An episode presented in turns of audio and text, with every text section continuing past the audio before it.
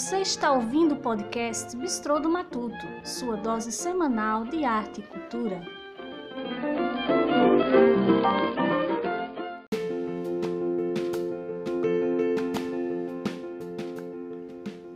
Será que você é descendente de judeus?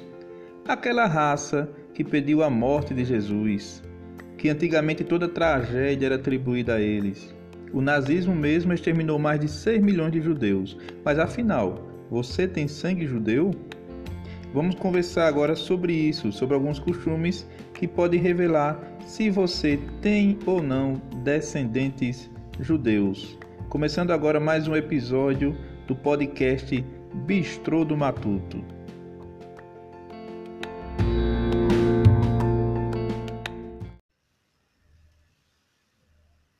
Pois é, pessoal, é sobre isso que vamos falar hoje. Vamos falar sobre o que temos, o que trazemos da cultura judaica. A semana passada nós conversamos sobre a Semana Santa e eu falei né, que alguns costumes, mesmo que de tradição judaica, ou alguns costumes que criticam os judeus, né, que condenam os judeus, estavam se perdendo.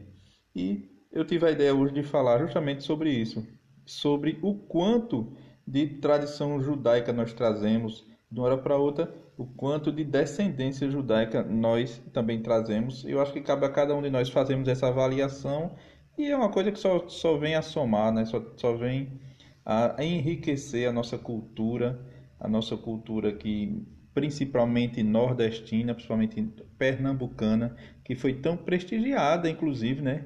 Por alguns judeus. Né? Afinal de contas, Fernando de Noronha, o provável descobridor da ilha, Fernando de Noronha, se não foi ele, mas a expedição que descobriu a ilha de Fernando de Noronha foi custeada por ele, né? mas provavelmente ele também fazia parte das embarcações quando encontraram a ilha de Fernando de Noronha. Era um judeu que estava investindo aqui, na verdade não era exatamente investindo aqui, né? mas o investimento dele consistia em explorar o Brasil em levar pau-brasil para a Europa, né? levar pau-brasil para Portugal. Fernando de Noronha, na verdade, era judeu, mas que foi batizado católico, batizado cristão. Né? Ele foi batizado em pé, foi batizado já depois de adulto. Ele, na verdade, era um cristão novo. Assim era chamado os judeus que eram praticamente que obrigados a se converter ao cristianismo, ao catolicismo, é, correndo o risco até de perder a vida, né, principalmente depois com a chegada da Inquisição. Mas ele era um cristão novo, uma pessoa que era tradicionalmente judaica e com certeza trazia ainda muito das tradições judaicas. E não foi apenas Fernando de Noronha, né, que veio ao Brasil, muitos outros judeus e, consequentemente, deixaram aqui seus sobrenomes, deixaram aqui seus investimentos. É um, um momento muito importante onde os judeus investiram muito, estiveram aqui no Brasil trabalhando e principalmente investindo, já que eles eram sempre foram grandes investidores. Foi quando os holandeses dominaram aqui o Nordeste, né, principalmente aqui no Recife. Os holandeses, que não eram um país católico, trouxe consigo muitos judeus.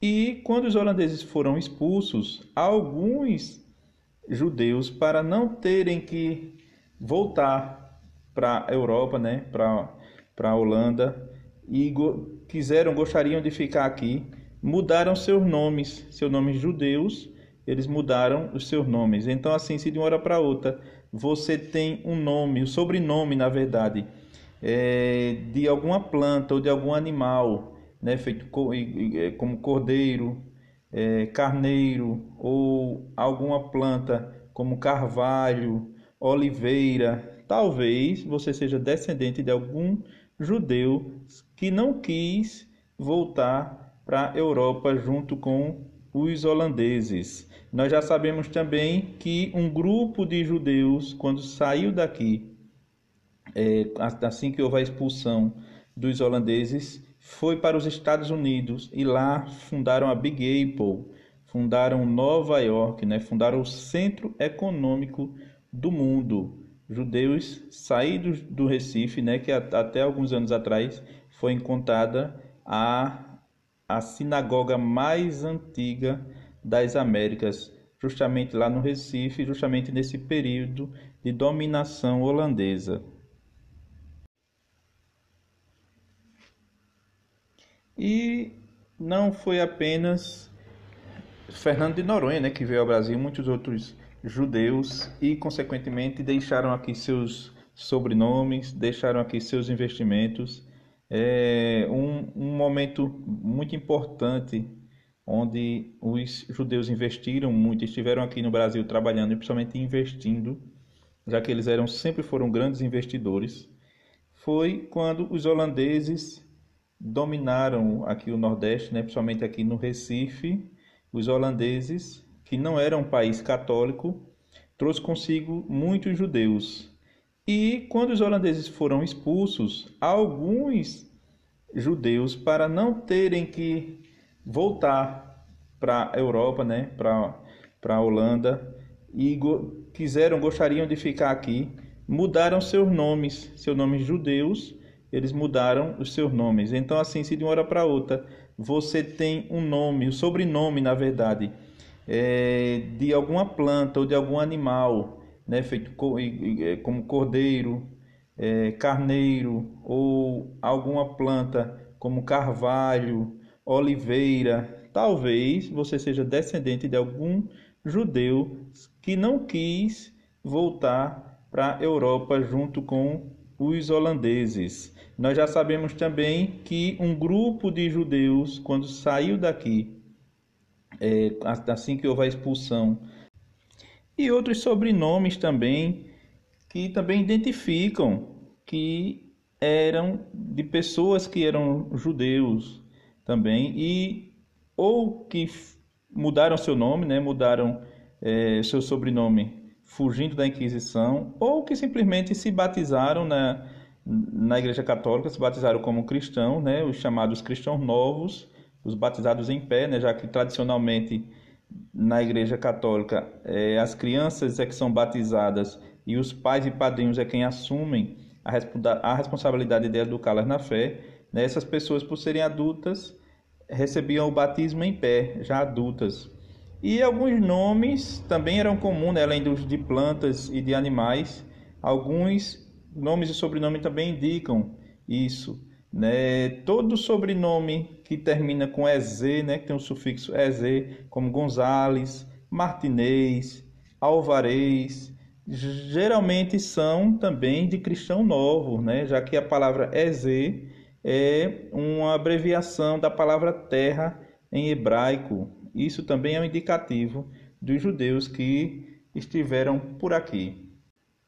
E algumas tradições são bem próprias, bem peculiares aqui do Nordeste pernambucano. Eu estou em Bezerros, Pernambuco, aqui no agreste de Pernambuco, e vou lhe falar de algumas coisas que também talvez para você seja familiar. Por acaso, na sua família, as mulheres, ao terem bebê, ficavam de resguardo e tinha até um ditado, né, um costume de dizer: vamos comer o pirão de galinha da da senhora que teve o bebê. Né? Vamos agora comer o pirão de galinha, vamos comer a galinha, vamos comer a galinhada. Um dos costumes dos judeus era durante 30 dias a mulher só comer carne de galinha. Então, durante 30 dias após o nascimento do bebê, a, a mulher comia a carne de galinha, só comia carne de frango durante as três refeições. Talvez isso seja um indicativo de que sua parente, suas parentes também têm sangue, é descendente de judeus. Ou, né, nós herdamos esse costume dos judeus também. Outro costume também que dá para associar, que dá para ligar com o, juda o judaísmo, com a, a, cultura judaica, era batizar as crianças com oito dias de nascido. É, muita gente tinha esse hábito de batizar. Assim que a criança nascia, batizava a criança. Um justificava porque havia muita mortalidade infantil, que era para a criança não morrer pagã, né? não morrer sem ser batizada, né? para que ela, quando morresse, fosse considerada já um anjinho, fosse para perto de Deus.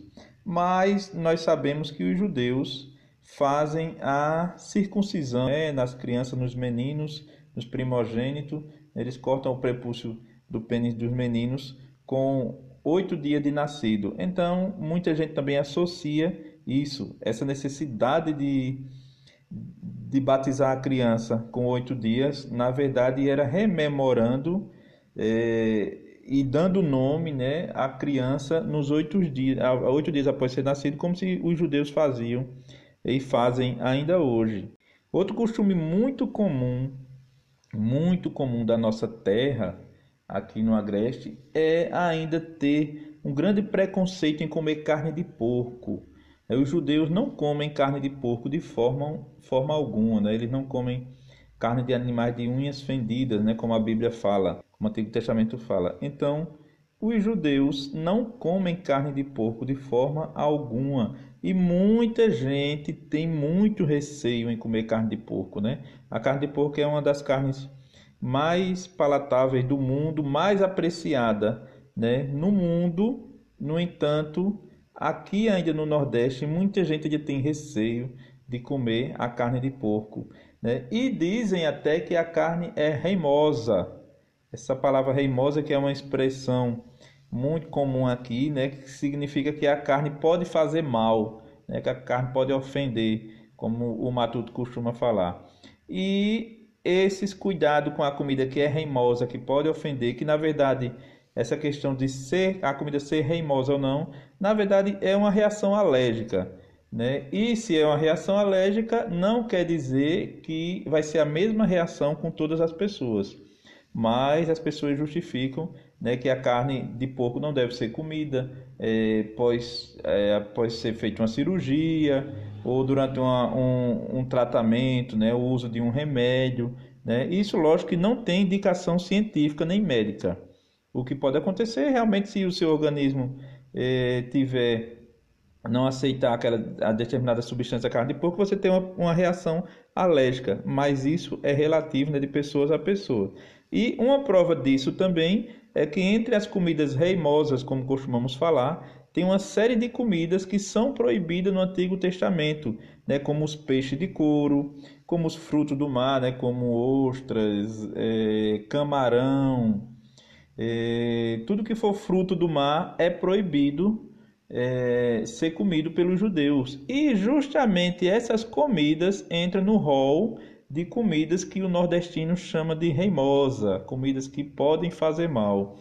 É, inclusive algumas caças, né? Como os judeus também geralmente não comem caça, né? Poucas são as caças que eles podem comer e geralmente no momento tem que ser sangrado, já que eles não podem comer sangue. Então, é, muitas, muitos nordestinos também, muitas pessoas aqui da nossa região, não comem caça porque dizem que pode fazer mal, porque essas comidas podem ser reimosas. Então, se você, na sua família, tem essa tradição de evitar comer determinados alimentos, determinadas carnes, talvez você seja descendente de judeu também.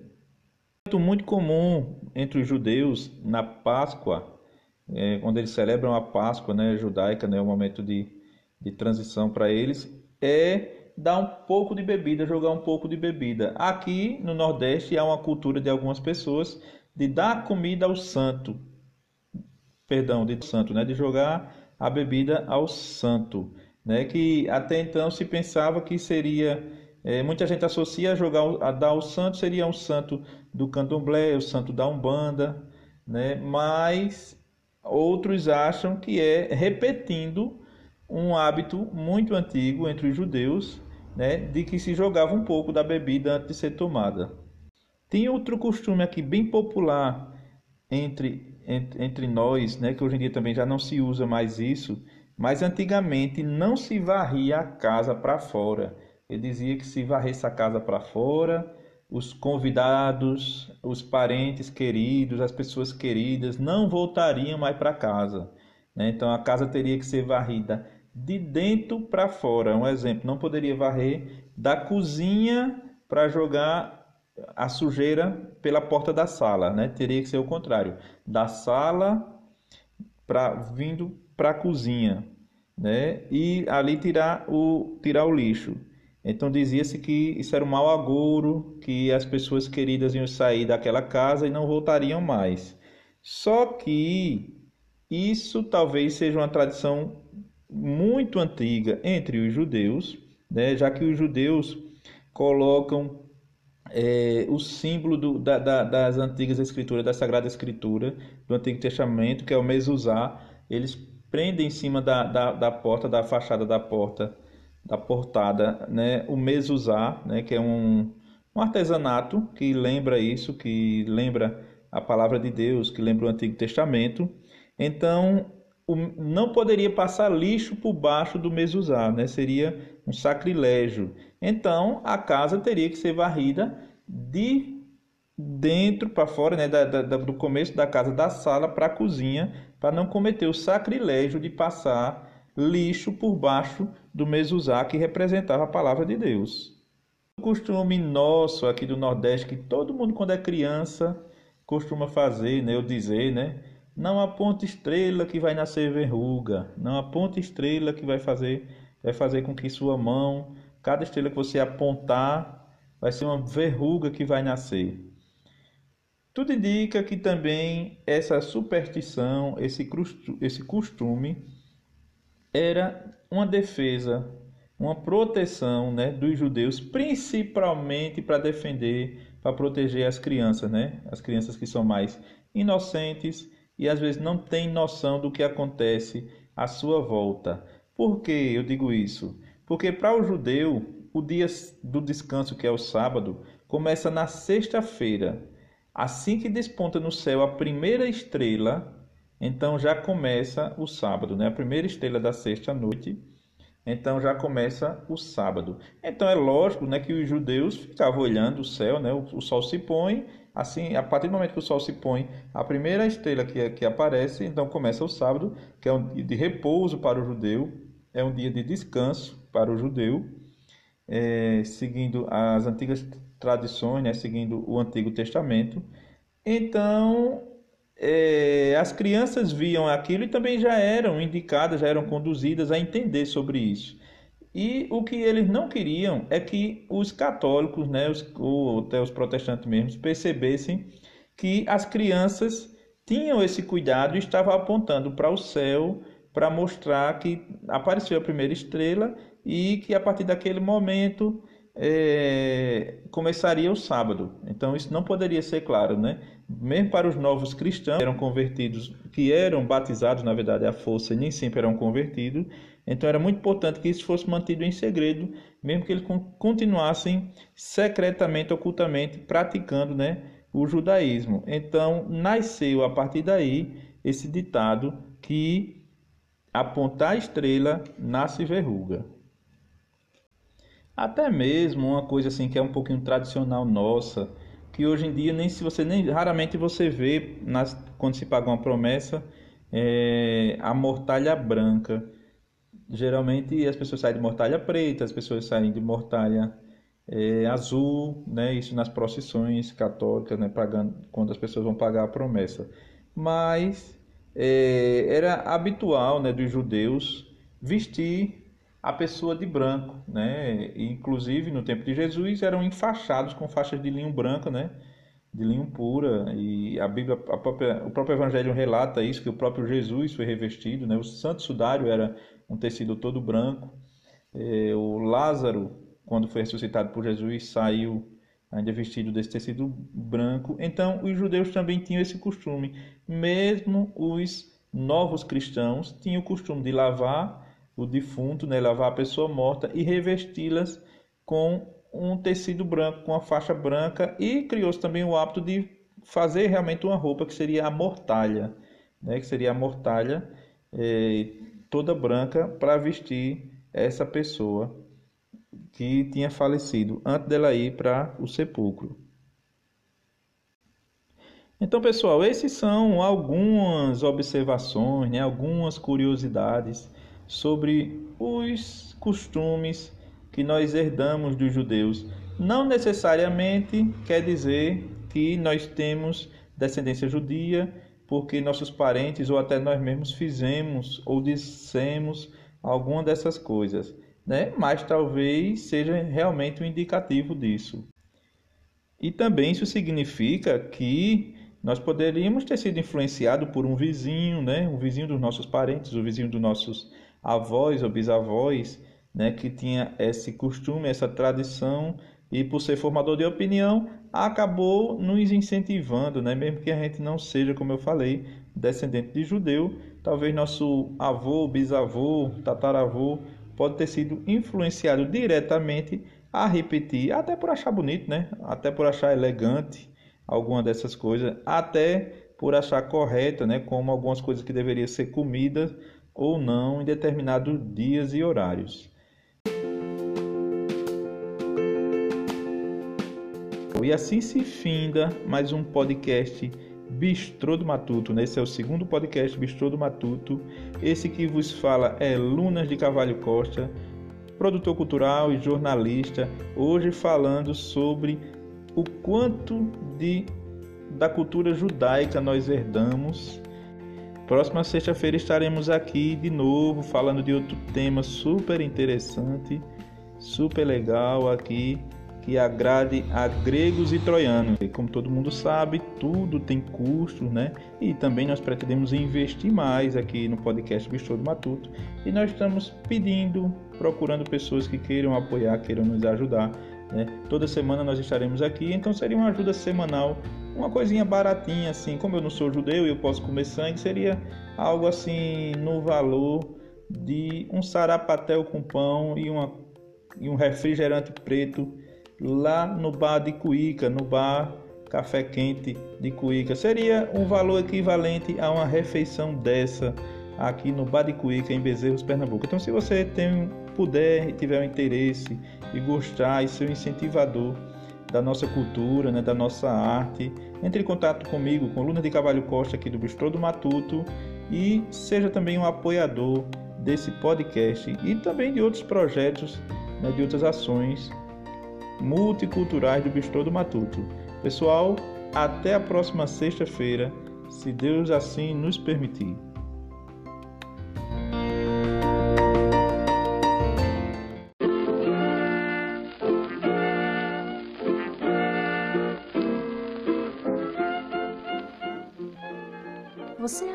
Ouvir o podcast Bistrô do Matuto. Nos acompanhe também em todas as outras redes sociais.